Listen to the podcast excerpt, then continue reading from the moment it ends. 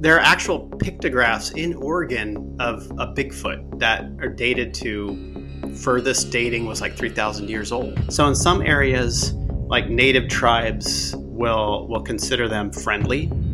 Um, and they live in clans and they interact with them a little bit while in others like the bigfoot's like dragging their women away and eating their kids I mean, all of these, almost as a thread throughout all of these cultures, they all claim that this is a supernatural being that lives between, like, that basically lives half in the realm of rebirth.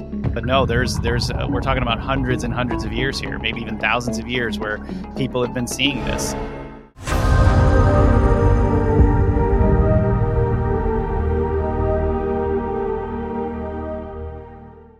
Perhaps the most well recorded cryptid ever is Bigfoot's cousin, the Yeti.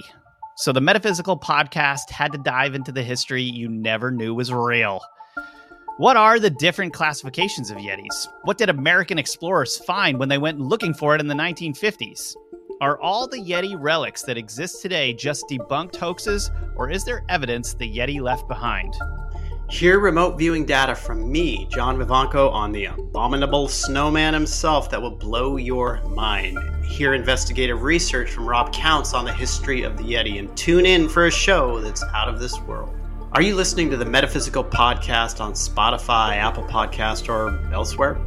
Leave us that five star rating and review. It really helps us reach more people. And remember, you've got to like, follow, and subscribe on YouTube, Rumble, Ganjing World, Twitter, and Facebook. Hey, John, how you doing? Hey, good. Good. Today's subject is one that I've been waiting for for a long time. We're going to be Yeah. talking about the most, like the most recorded cryptid in the history of our planet. I think. Like we've got an ancient history that has followed this thing called the Yeti. And yeah, we're going to be getting into that. And I think, John, you were just before the show just Yeah. started, you were kind of just telling me a few things about how I think a lot of people commonly think that this, uh, this the the ideas around the Yeti started. What what happened? Yeah, I was doing so. I wanted to find out because native cultures, um, Native uh, American in the United States to uh, like Eastern cultures where the Yeti is, they have their creation myths about you know everything in the world. And so I was doing searches around, you know, what are the creation myths from native cultures on Bigfoot and the Yeti? And and literally like every article that would show up coming from CNN, BBC, all of the these like mainstream places saying that the modern or the the the myth of Bigfoot, for instance, began with the Patterson Gimlin film. And and and I've never heard of this thing. What is the what is the, the, Patterson Gimlin film is that film. I you know I don't remember the year. It must have been seventies or sixties of of a person taking it's like a Super Eight camera, Yeah. using a Super Eight camera of um, a Bigfoot running across. It's that famous. It's that famous film. Bigfoot running across a rocky area in front of a, a stream in the Pacific Northwest. So, so media claims that this was the beginning of the Bigfoot myth, right? That so that super famous video is called the Gimlin. uh, yeah, Oh, because Right. we've showed this on the show. I just I think I've just not remembered the name of this. yeah, the the Patterson Patterson Gimlin Gimlin, film. Got it. Right. And so, so I was looking specifically for what are the creation myths surrounding both the Yeti and the Bigfoot, and mainstream doesn't even bring any of that stuff up. You can't find that stuff unless you dig really, really deep. Even then, it's very difficult because native cultures across the world have been experiencing this creature for a lot longer than 19 whatevers. So so I found that interesting and they also they also claim that scientists have figured out what the yeti is. Which is And what? that and- yeah, yeah. I mean it's like it's unequivocal in these articles that it's just a bear. That's frustrating. It's just a I mean, bear, man.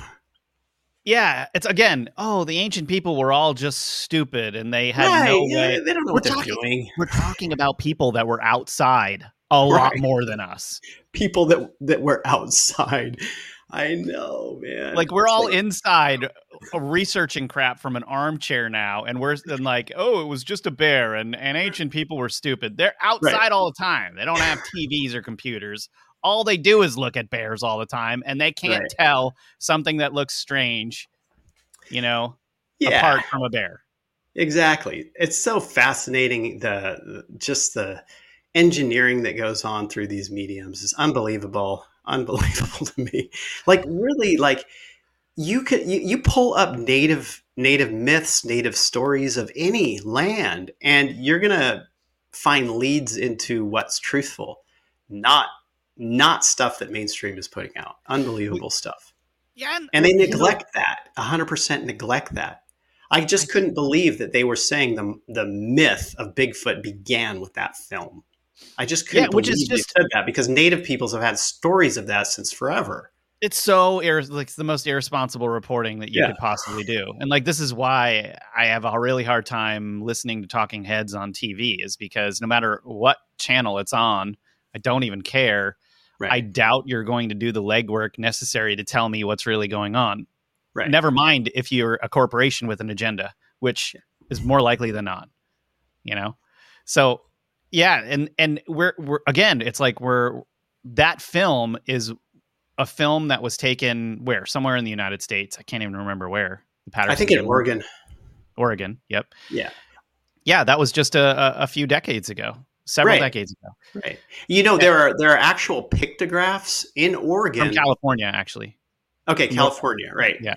there are actual pictographs in oregon of a bigfoot that are dated to furthest dating was like 3000 years old right yeah so Yeah. Okay. So, um, now what John is talking about here and why that's so frustrating is because we're talking about cultures in Nepal and Tibet that have, uh, we're talking about thousands of years of history here with this strange bear man creature. Some of them would call him a, like, a translation of a bear man or spirit of the glaciers or a wild man of the forest, wild man of the Himalayas, snowman, um, mountain savage, cattle bear, bear man. Yeah, bear bear man though. So it's like they're they're delineating the difference between a bear and a cre- this creature because it's standing on two legs in a lot of these accounts, right? Now there are different names for this thing. You know the abominable snowman that came about happened like between like 1950 and 1980 somewhere. Can't remember who it was. Somebody coined that term in an interesting sensational article where explorers had gone into um, into the mountains and found some tracks that they didn't know what they were. They assumed that they were wolves and rather than call them wolf tracks he created the you know he, he went back into their culture a little bit more and realized that there was this other creature it could have been um, and created you know uh, this kind of sensational um, term the the abominable snowman. This thing has names like in in bhutan called almas migu or migoi in india megur latsin um, you know we're talking about names in Tibet like Rime, which is forest dweller, Mi Shornpo, which is strongman, and Mi God, which is untamed man.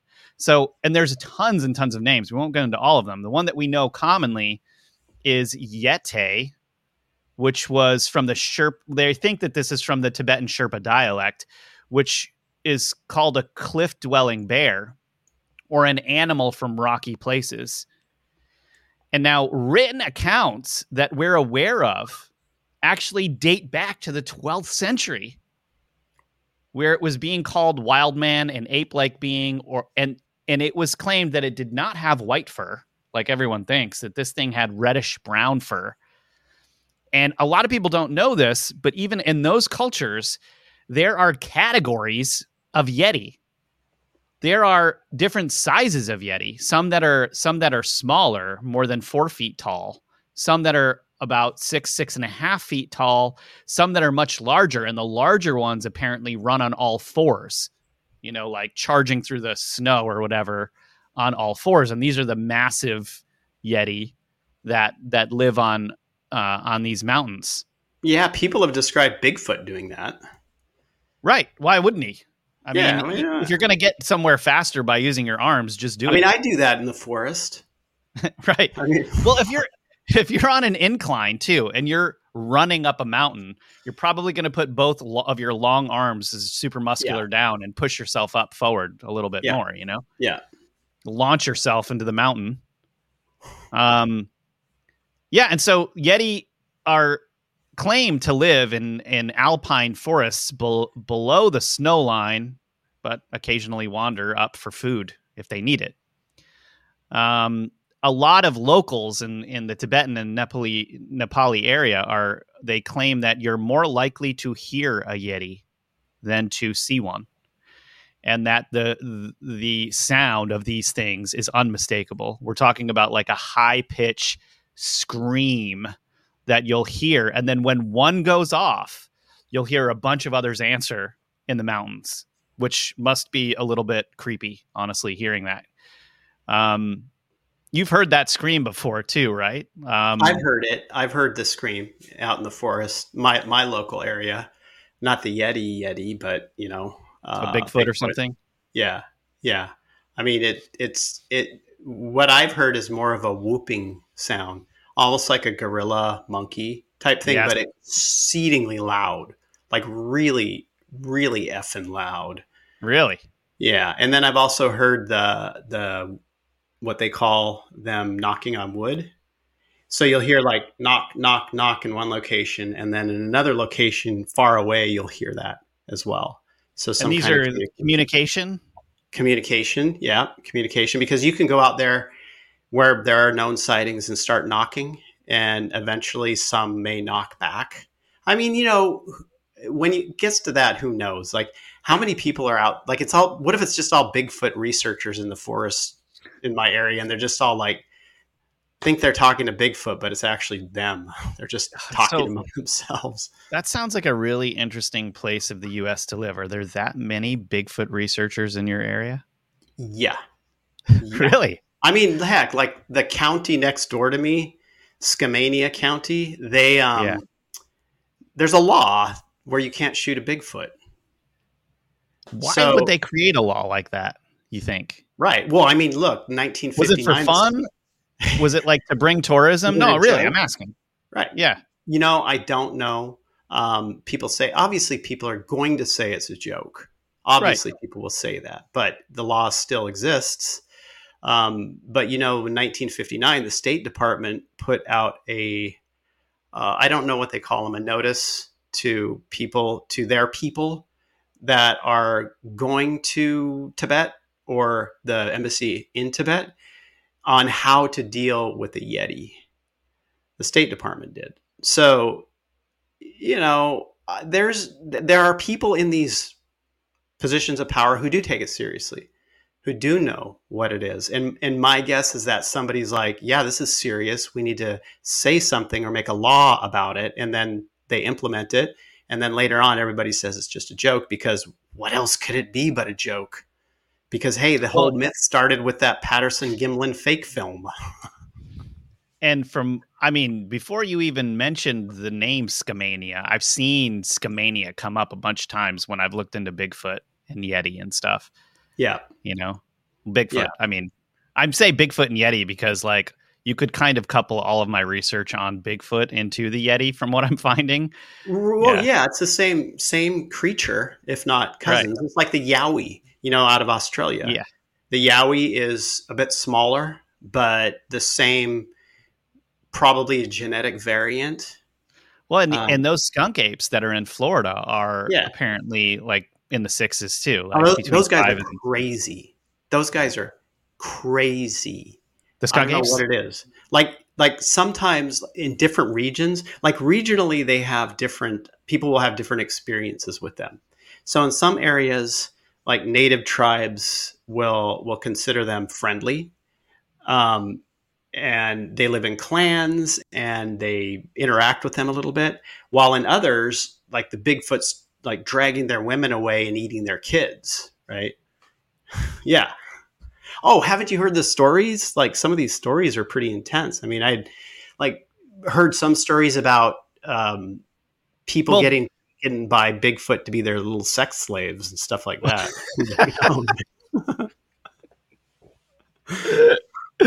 I'm sorry, that's too much. Yeah. That's awful. So wait, are these some native stories? Like they have some records of this? Oh yeah. Yeah. When you go back into when you dig and you find native stories on from different regions, they all have this the they all speak of the same being, but they're approached in different ways.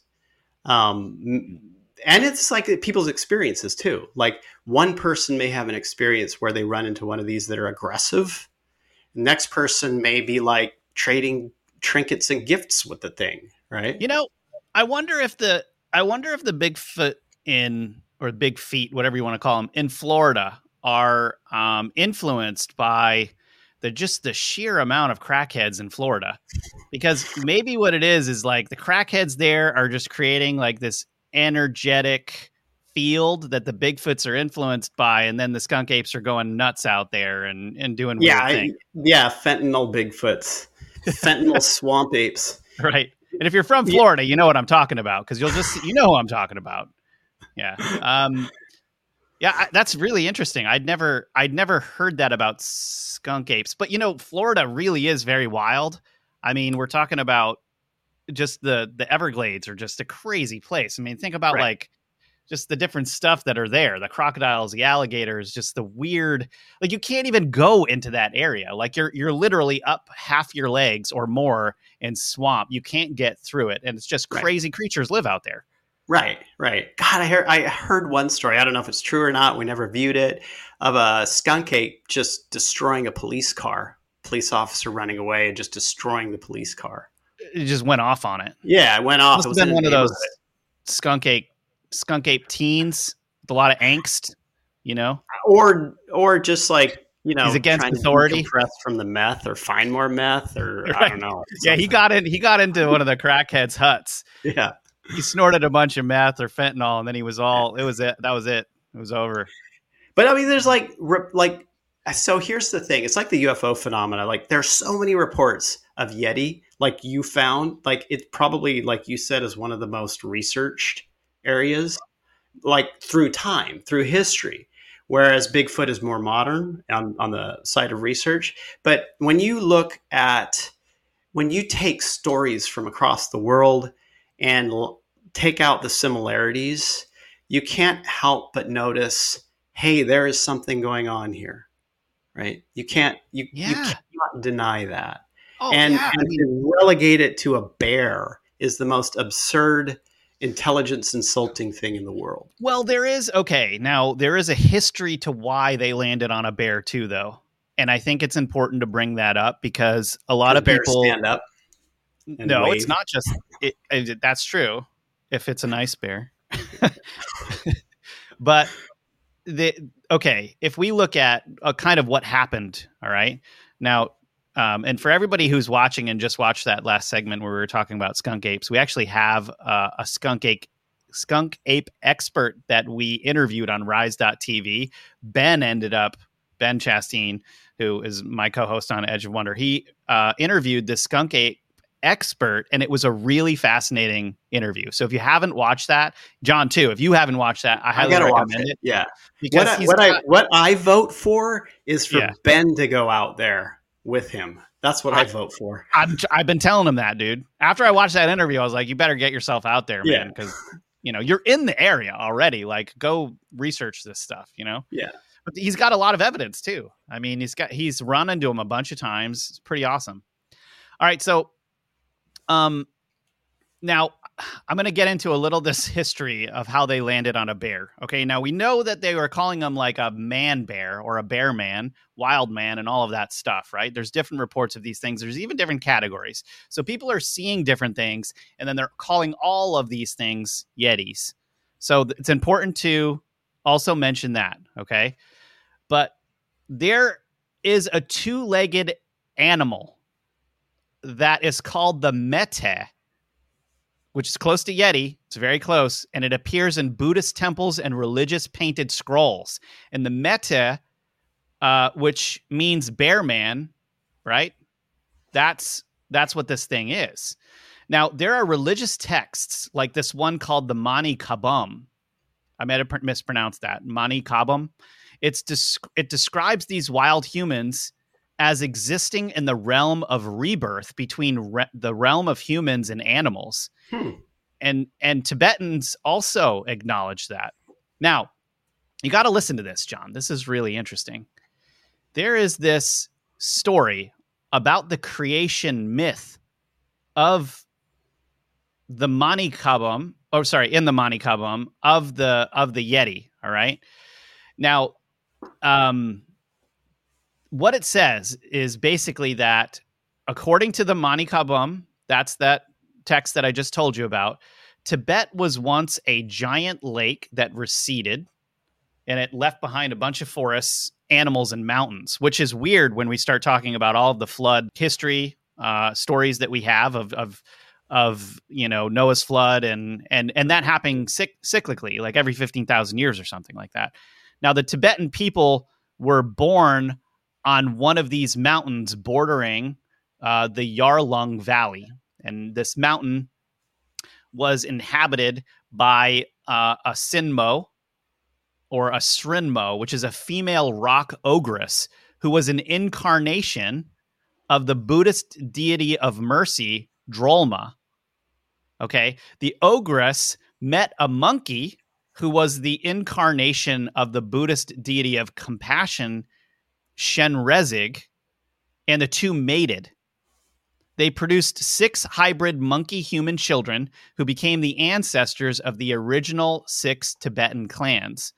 They were short and covered with hair and possessed flat red faces, stood erect, and perhaps had tails. Over generations, the six clan ancestors evolved and they became more human until they developed into the Tibetan people.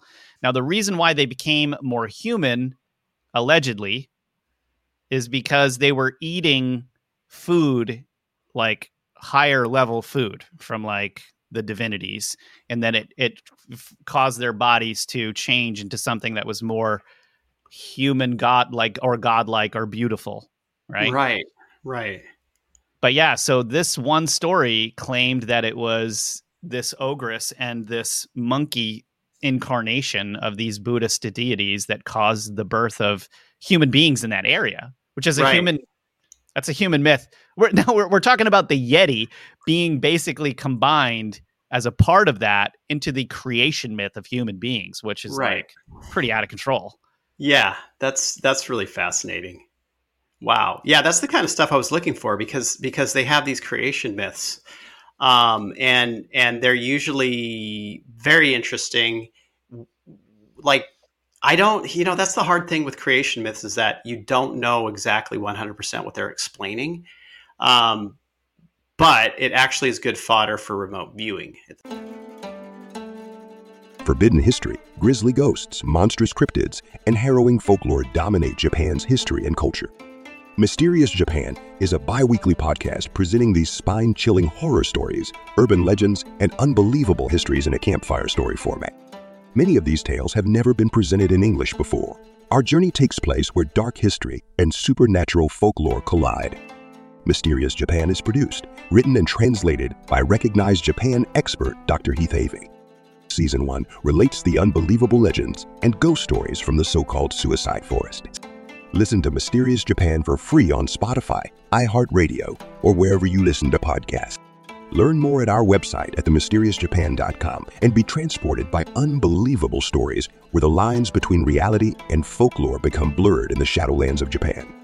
Once again, that's themysteriousjapan.com. At the same time.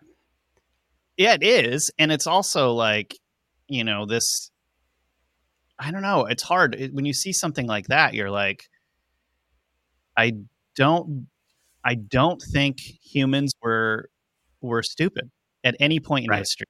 and so why are like I don't think these things are myths.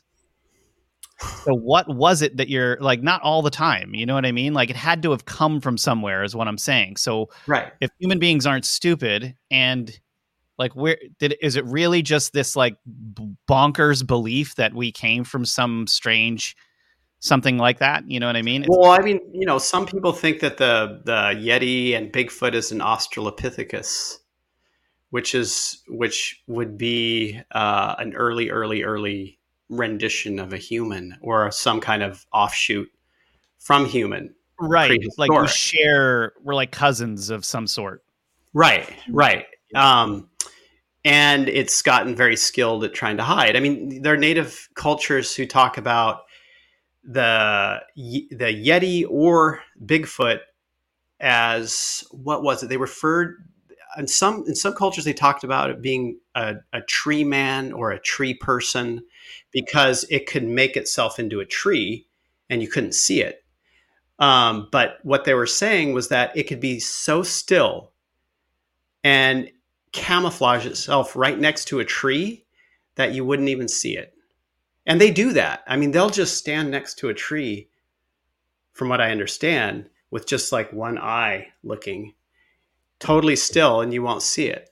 Wow. That's crazy. So I just want to give a hat tip to that creation story that I found on this website right here. Um, this is actually pretty good.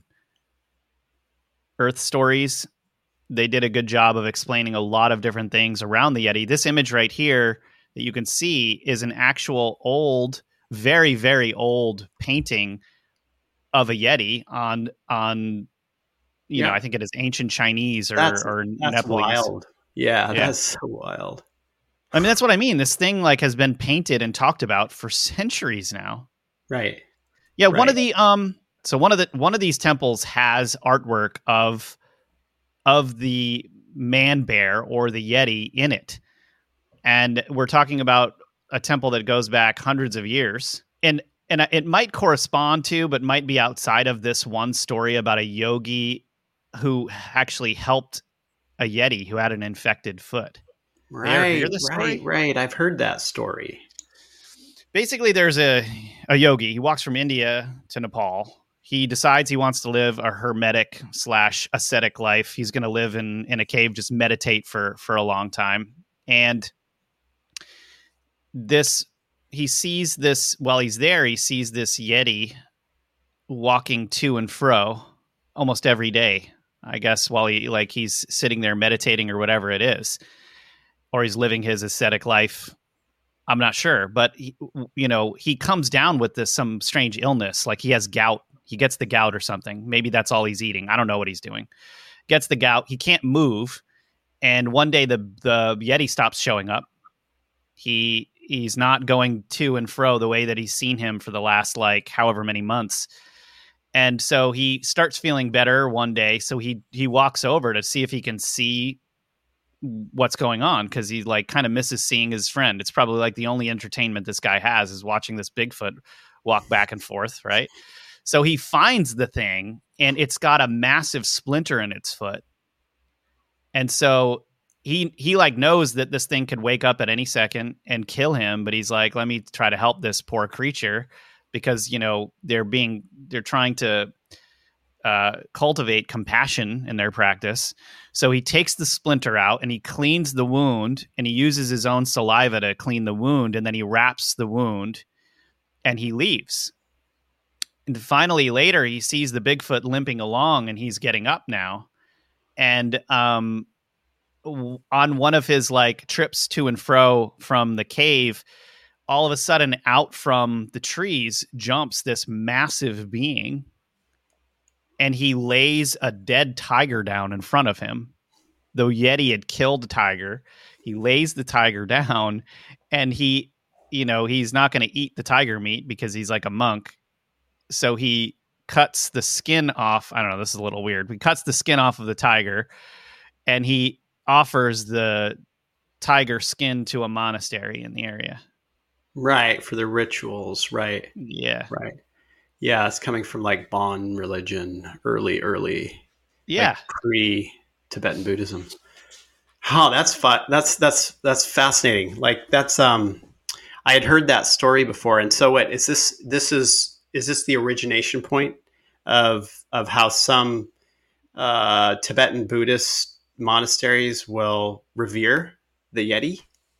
Yeah, they say that the Yeti is a creature, is a helpful creature that is one of these protectors um, who, you know, like Buddhist monks have lots of experiences with these things and a lot of people in the area. Now, there's other lore too, which says that basically, this is very interesting. I found this out is that in some areas, in some local areas, it's really weird because this is like brings a lot of other research that I've done into this without even like expecting it to.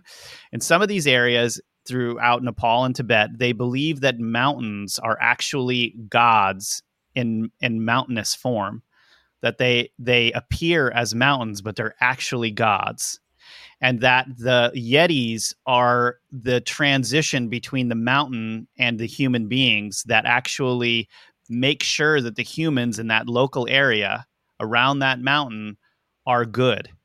And huh. so they actually lay the smackdown on the local area when the morality is going off or people are doing bad things. So in some local areas, if people see a Yeti, this is the old man of the mountain in New Hampshire we're looking at right now, which fell off, by the way, unfortunately, a few years ago.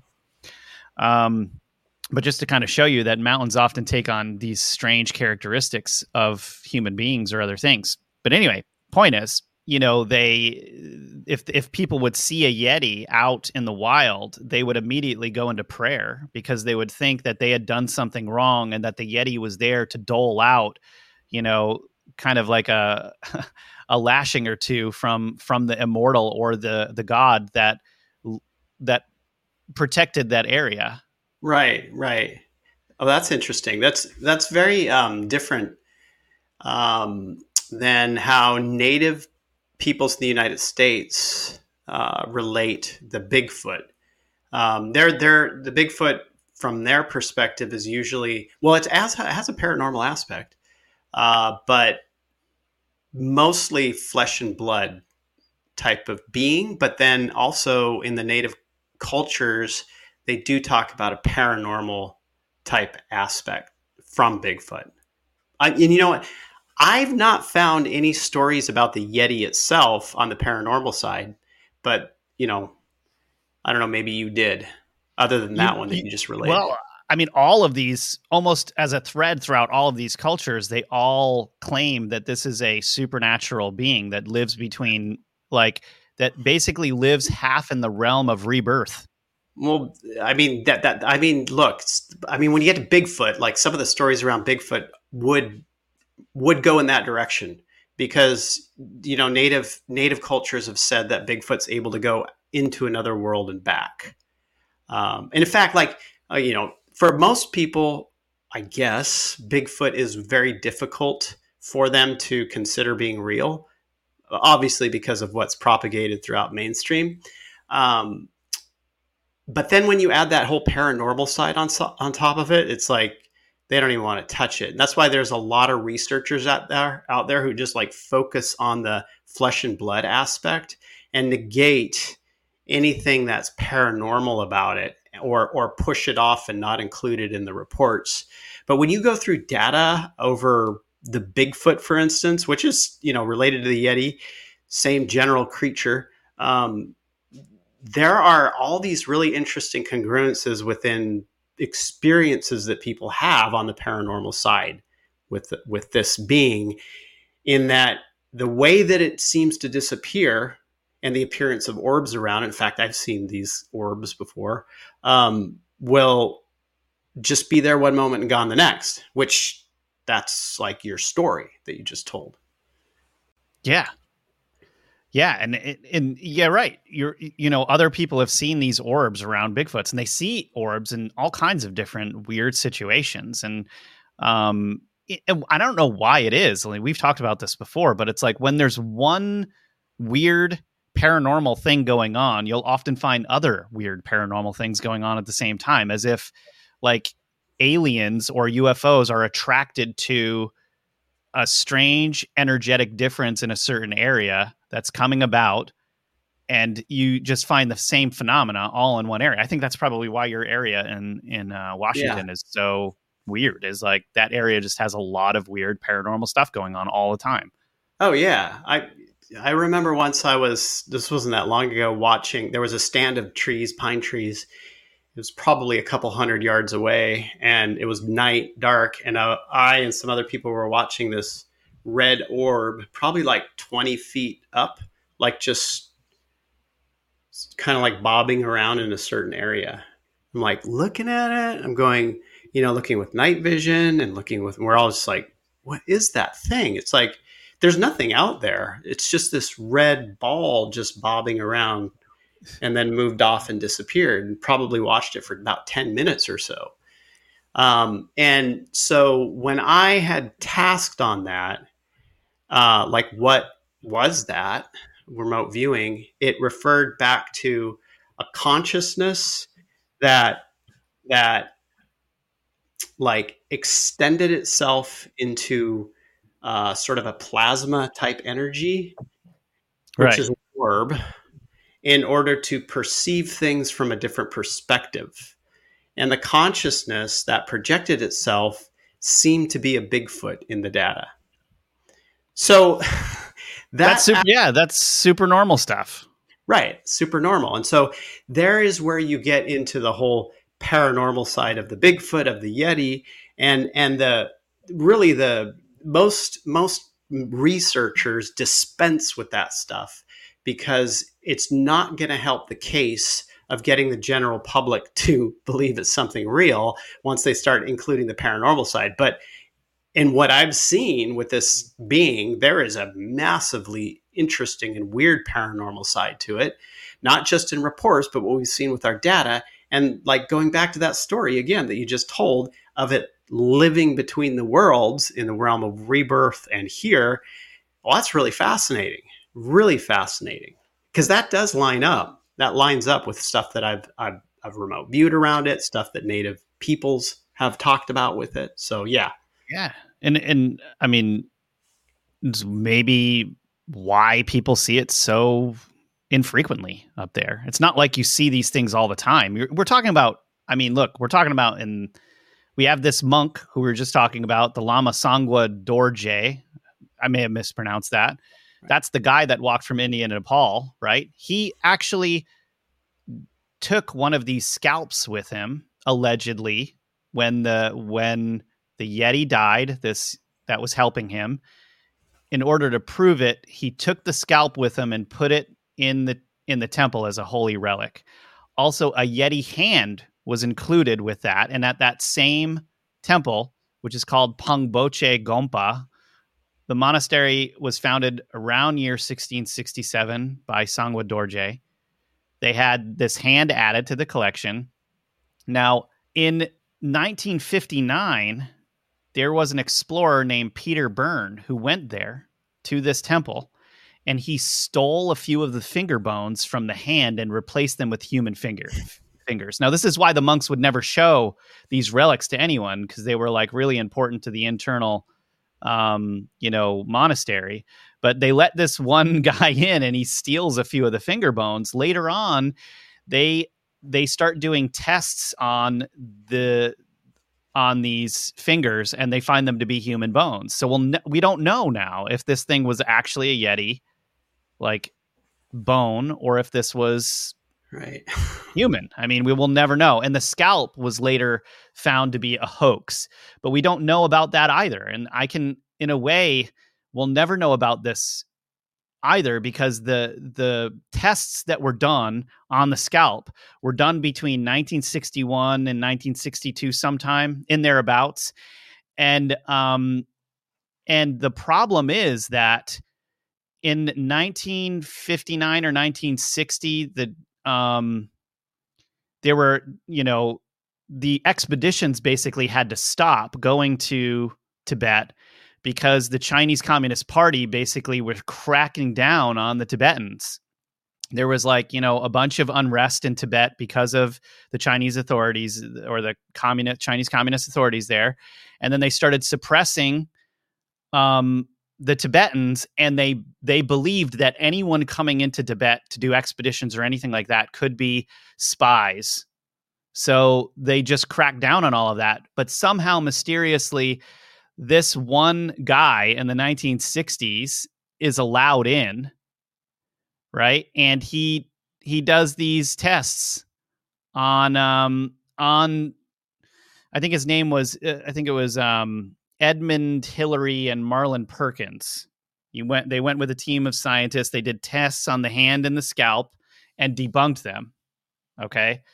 Now um again, they said they said that the the fur was like a this like type of goat that they have there that the fur was from this type of goat but the the reason why this is so weird to me is because I almost think that the only way that the CCP would allow those guys to come in and do any of this in the first place was as if was if they were going to debunk it because mm-hmm.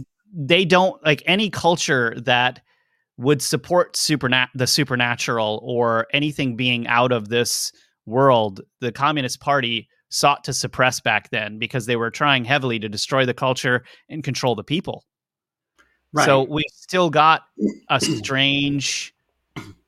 We've you know a lot of people then after this happened just started saying, well, they're mistaking all of these for bears. That's right. how it happened.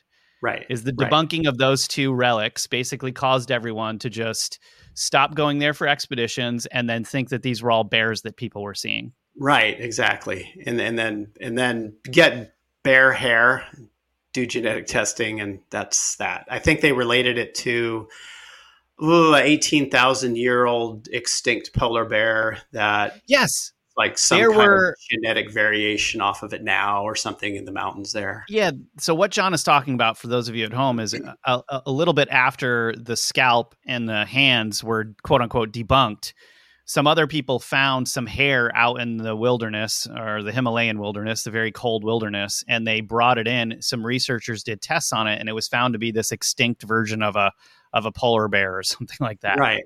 Yeah, that's that's, that's the unfortunate thing, and then it, it all, all gets classified under that, and you know, research is all shut down for the most part.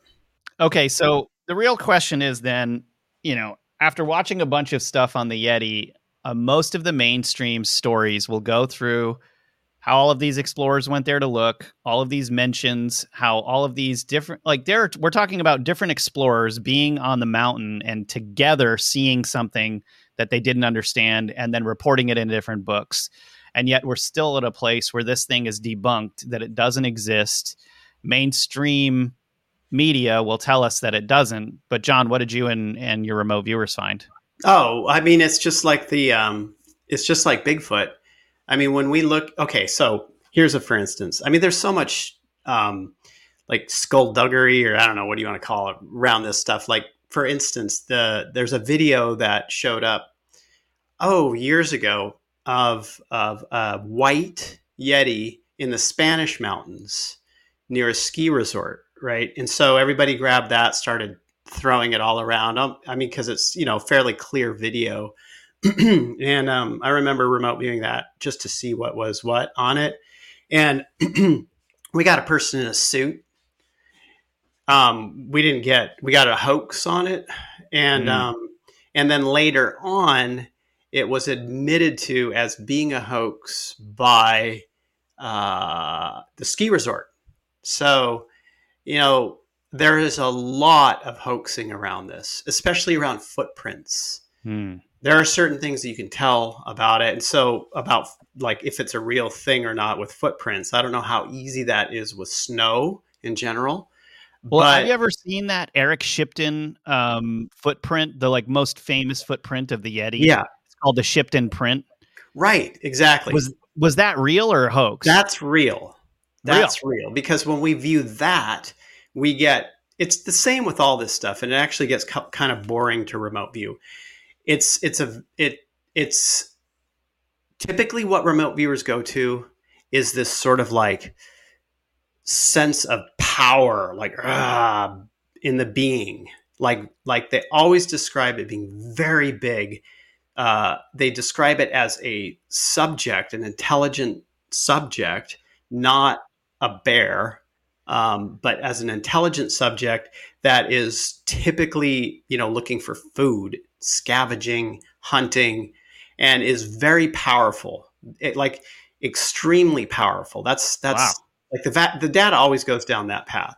And so like this shows up the same in a lot of instances of, of whether they caught it on film and we remote view it or there's a footprint and we remote view it always describes the same type of subject and this yeti is the same type of subject as the bigfoot there's really no difference in it except for probably some minor genetic variations mm. across uh, continents. Um, and it, like the being, the creature is like typically foraging, looking for food. Like that's pretty much what it's doing all the time. Even, even like going around places where humans uh, are living and, and digging around in those locations quite frequently, actually, because humans just dump a lot of stuff that that they they go after.